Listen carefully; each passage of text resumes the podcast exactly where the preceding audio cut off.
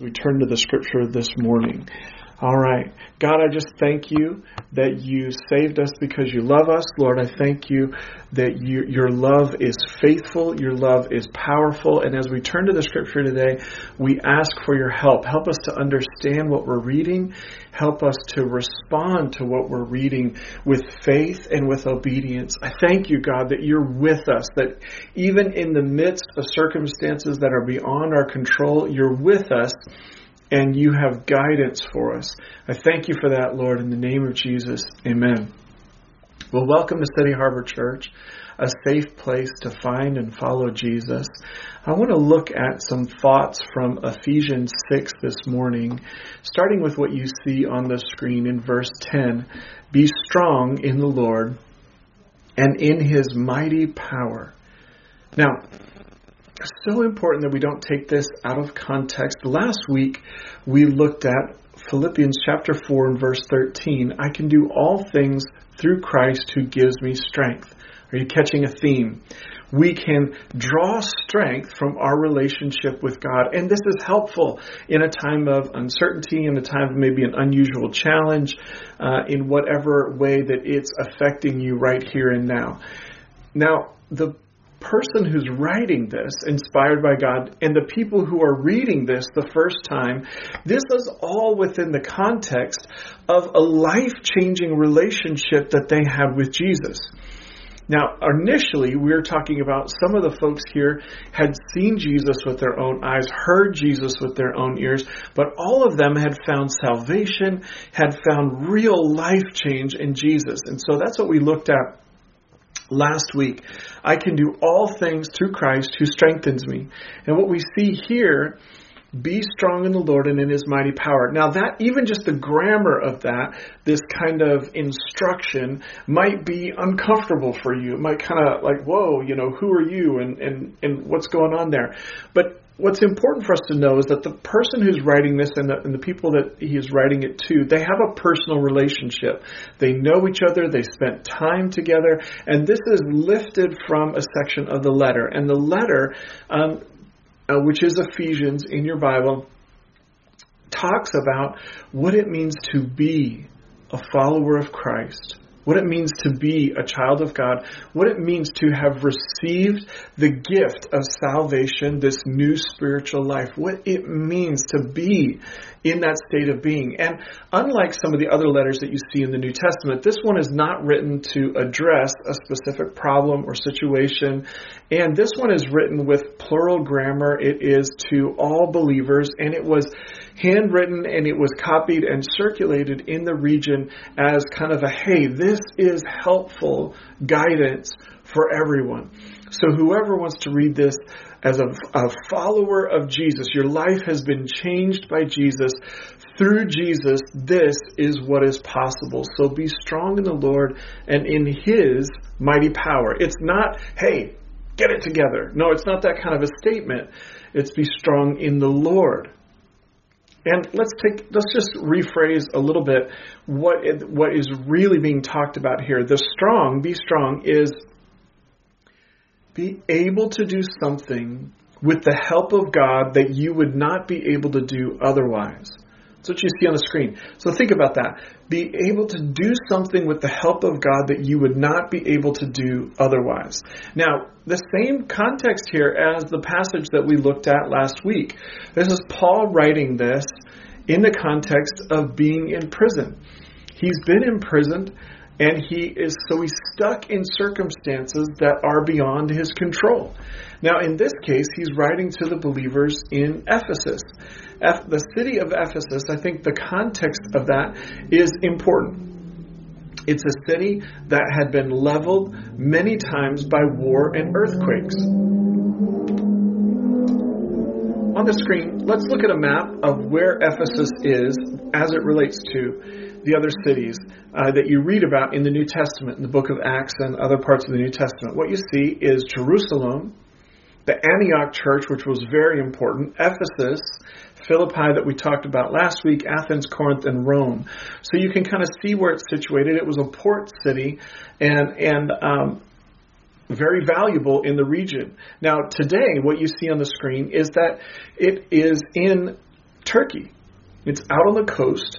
Um, looking out towards Greece, uh, settled in Turkey. And you see the bordering nations of Bulgaria um, on the top left corner, but you also see Syria, Iraq, um, Armenia, and Georgia, and Iran that border it.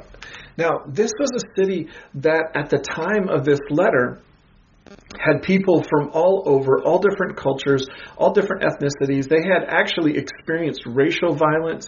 They they had, um, as I said before, the city had been leveled multiple times through earthquakes and through wars. They had been conquered by the Greeks. Then they had been conquered by the Romans. But it was also a, a city of great culture. Um, and here's a picture of the library, the front of the library from Ephesus, and what it looks like to this day. Now, they were also a city of a wide variety of religions, and it was a city that was looked at that people would travel to because of its religious significance. And what you see here is a picture of the temple to the uh, Greek fertility goddess Artemis, who the Romans called Diana. Diana was imagined to be the daughter of Zeus and Leto, the twin sister of Apollo, and revered as the goddess of the hunt, um, a, um, a, goddess of, of women, of childbirth, of motherhood. Um, and this temple is one of the seven ancient wonders of the world. It's a 10,000 square foot temple that had 127 marble pillars that you see in the picture here, um, each 60 feet high, holding up the roof there was a historian who was alive and around to see this, who walked through the temple, wrote about the experience, comparing the temple to the other seven wonders of the ancient world. He wrote this When I saw the temple at Ephesus rising to the clouds, all these other wonders were put in the shade. So this was a city where um, spirituality was embraced, was important, was a value of identity. What we also see here is um, a modern day view of the ancient theater, an amphitheater that they had that had 25,000 seats. It was the largest in the area, and it was used because they loved sport including gladiator um, battles um, for entertainment and animal fights. Um, but also, uh, this was a place where there would be open discussions of debate for as a spectator sport, um, discussions about religion, discussion about politics, discussion about philosophy. So the people that are receiving this letter, they think deeply about life. They are aware of it. They value spirituality. Excuse me. They also value the um, what their faith and what spirituality, what the implications were, what were the real world implications of it. So they had the, the Greek culture and language that they were still using, and now they had they were being ruled by Romans and Roman soldiers. And so Paul writes this uh, to them. And here's a picture of what the city looks like today as a modern port city beautiful. And again, um, looking out from Turkey um, towards Greece. So let's have a look at this the context of this whole passage ephesians chapter 6 verses 10 through 18 so we can have an understanding of what is being said here and here's what it says be strong in the lord and in his mighty power put on all of god's armor so that you will be able to stand firm against all strategies of the devil for we are not fighting against flesh and blood enemies, but against evil rulers and authorities of the unseen world, against mighty powers in this dark world, and against evil spirits in the heavenly places. Therefore, put on every piece of God's armor so you will be able to resist the enemy in the time of evil. Then after the battle, you will still be standing firm. Stand your ground, put on the belt of truth and the body armor of God's righteousness.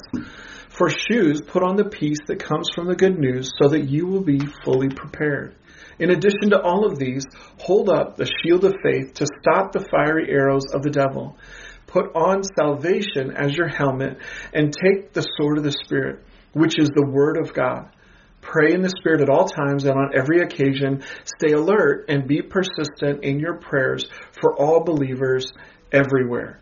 We say amen to God's word and, and thank God for it, but we need help in understanding it and applying it to our lives today, right?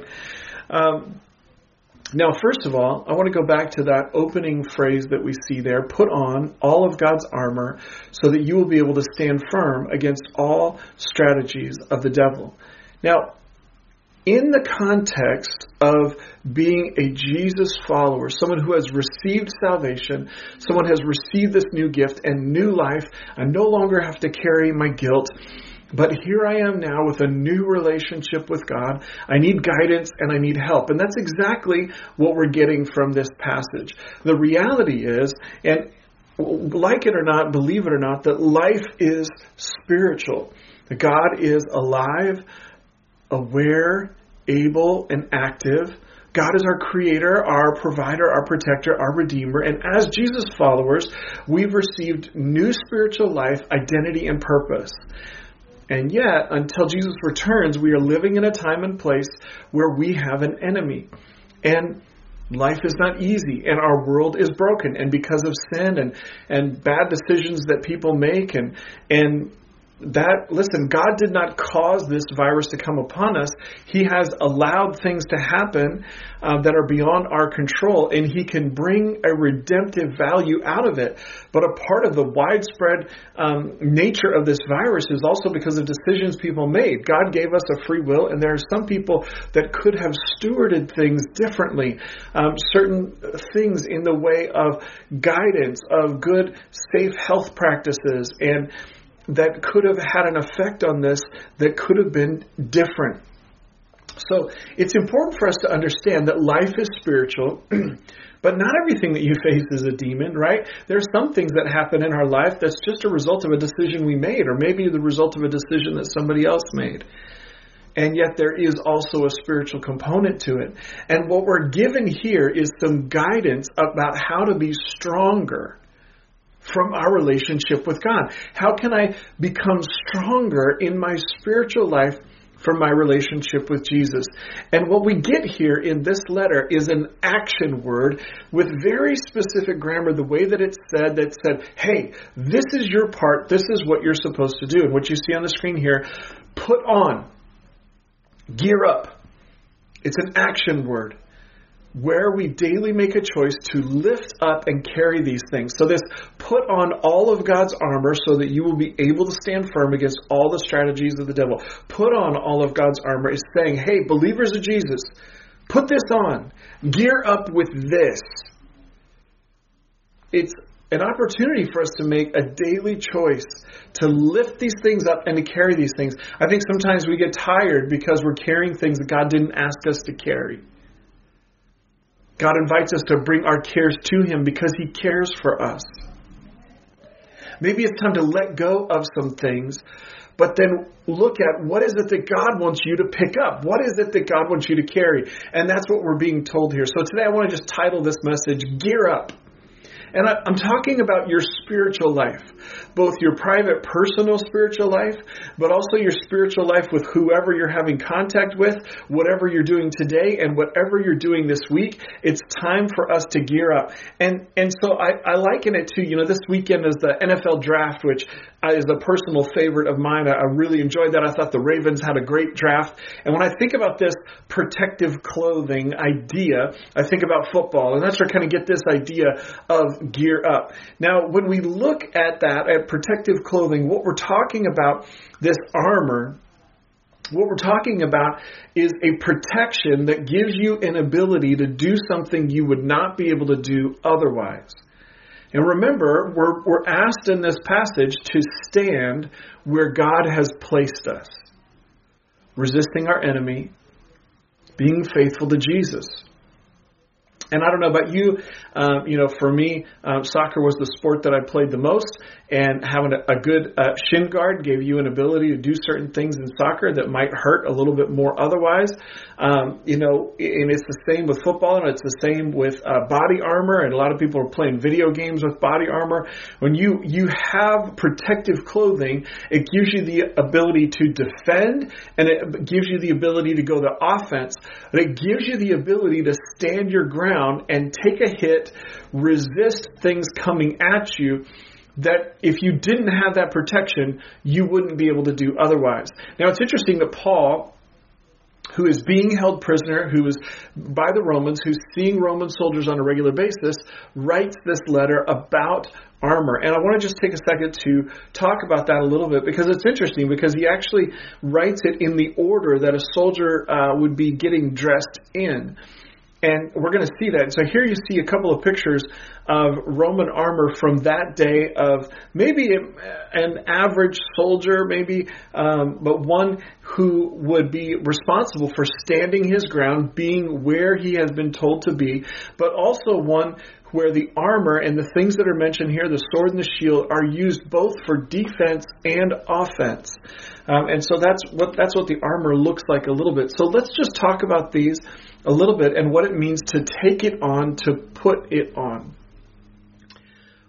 One of the first things that we see here is a truth belt. The truth, the objective, the this is definitely what is true. The this is what is true about God. This is because of that what is true about me. God is a creator, God is a redeemer, God is alive. And so I am a child of God, created by God, one who God has thoughts about, one who I can relate to God. I have responsibilities in my relationship with God. The truth of who God is, the truth of who I am as a result of it an essential part of our daily life is the truth. And what I have seen in my own life and in the lives of others is when there is pain that is unresolved, it affects our ability to perceive our reality truthfully. And so sometimes we need to ask God for healing, healing in our thoughts, healing in the way we perceive things, healing in our understanding of ourselves and the world around us. And so I, I just want to suggest to you that every day it's good to ask for God's help to say, hey, I'm going to put these things down. I'm going to let go of these things, wrong decisions, wrong attitudes, wrong thoughts, and I'm going to take up, I'm going to put on as essential. And this belt word is actually more like your, your pants. It's girding up yourself. This would be don't go anywhere without the truth. That's the basic idea here. I'm going to take it up, I'm going to put it on. And it's interesting to me, there's a number of times in Scripture where Jesus was heard talking about mercy and truth, the Spirit and the Word, as being essentially linked, unique but essentially linked and important for our lives. And what I find is when somebody is interacting with Jesus, the truth is present. So I, it's, and here's what's interesting in this picture that we're getting from Paul, it's essential and it's protective. It's protective in its nature. You would not want to go into the fight without your breeches on. You wouldn't want to do that. You want to be protected. And we as believers need to look at the truth, the truth about who God is, and as a result, who I am, the truth I want to have that as an essential part that I'm taking in. Now, part of that happens through reading the Bible. And we talked a little bit about that already, so I'm not going to continue there. But the belt of truth is an essential part of this. Now, what we also see is put on, gear up, take on daily, in a spiritual sense, the body armor of God's righteousness. Now, remember, this righteousness word means I'm guilt free. I'm clean. I'm pure. I'm in right standing in my relationship with God and my relationship with other people. So I'm in right standing with God and with other people. I'm clean. Now that only happens, it only happens in our relationship with Jesus because of what Jesus has done. And the context in this letter of Ephesians, we already have a passage. It is not because of anything good you have done that you've been given that. It is by grace. It's a free gift from God we receive by faith. And I love the fact that God's word to us here is every day take up put on yourself the righteousness that comes from God. It's a body armor. It's protecting your vital organs. It's protecting your heart. It's protecting your lungs. It's protecting the most important part of you. What, what protects that? What makes it possible for you to stand your ground in a spiritual sense in this world? It's the righteousness that comes from God.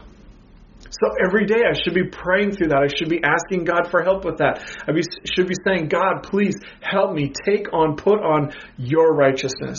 This is the wonderful thing about Christianity. It's not, hey, do better, be better. No, it's take on the help that God has already provided, the help that God has already given you.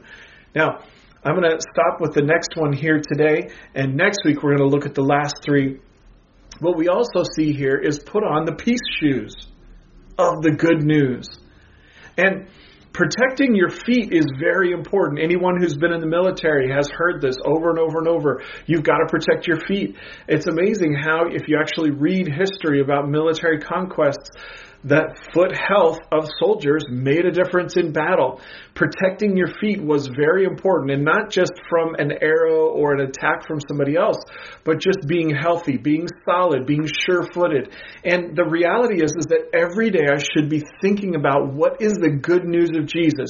We've talked about it every week for the last four weeks there is forgiveness of sins available to everyone who receives Jesus.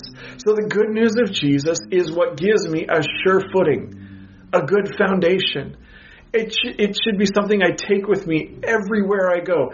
Any room I go into, wherever I walk in the neighborhood, I'm walking in. And we also see a preparedness word there in some translations. It's being prepared to explain that I have sure footing in life because of the good news of Jesus. I can stand firm on predictable ground, able to move, able to defend myself, able to go on the offensive spiritually. In those things, that stability comes from a peace peace. And this is the Greek eirene word that is correlated to the shalom. It's the transcendent, transformational peace of God that comes from the good news of Jesus, what that means in your life and where you take it everywhere else. And so think about that. Everywhere that you go, everything that you do, every day we should be taking on this armor, this protective clothing.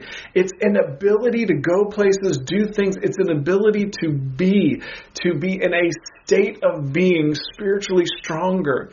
That's an ability that comes from God. But what we see here so clearly in the words that were written and how they were written is that it's an imperative, it's a directive to each of us that we make a decision, a constant decision, an active decision. We make a decision to pick these things up and to carry them. And I love the fact that Jesus said, My yoke is easy, my burden is light. It's not to be wearisome, it's to be helpful. And if you think about it, each of them gives us a constant reminder that it is God who does the heavy lifting. That it is God who gives us an ability that we wouldn't have in and of ourselves. This help, this life comes from God. It's transformational, it's life changing, it's how we can say, I can do all things through Christ who gives me strength. It's how we can say, I can be strong in the Lord and in His mighty power by taking up this protective clothing in a spiritual sense every day. So I want to invite you to do that spiritually. Take it up, put it on. Talk to somebody else. Reach out today to somebody else in the church and talk to them about it. Think about it. Reflect on it. Put it to use. Let's close in prayer. God, I thank you so very much for your word, which is life giving and gives us guidance guidance that we need in going about this life. Lord, we're facing challenges right now, circumstances, just like Paul in the Ephesians, that are beyond our control. We need your help.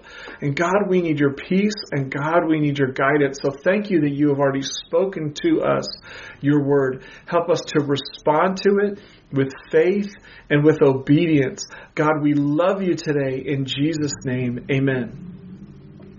Thank you so much for being with us today. Hey, I want to encourage you to use all the social um, outlets that you have available uh, to you. Remember, Pastor Rebecca and I are available to schedule drive up um, prayer. If you would like to receive prayer, we can keep, you know, safe social distance, but still pray for you face to face. I want to remind you that we're also available by phone or text or the Marco Polo um, app, uh, in, any way that we can. We want to be the best possible help to you. Um, reach out to somebody today, greet them, tell them what you uh, appreciate about them, and remember, uh, if you would like to um, do that, it is going to be well received because you are loved. Thank you, City Harbor Church, for being here. Grace and peace to you. Have a great week.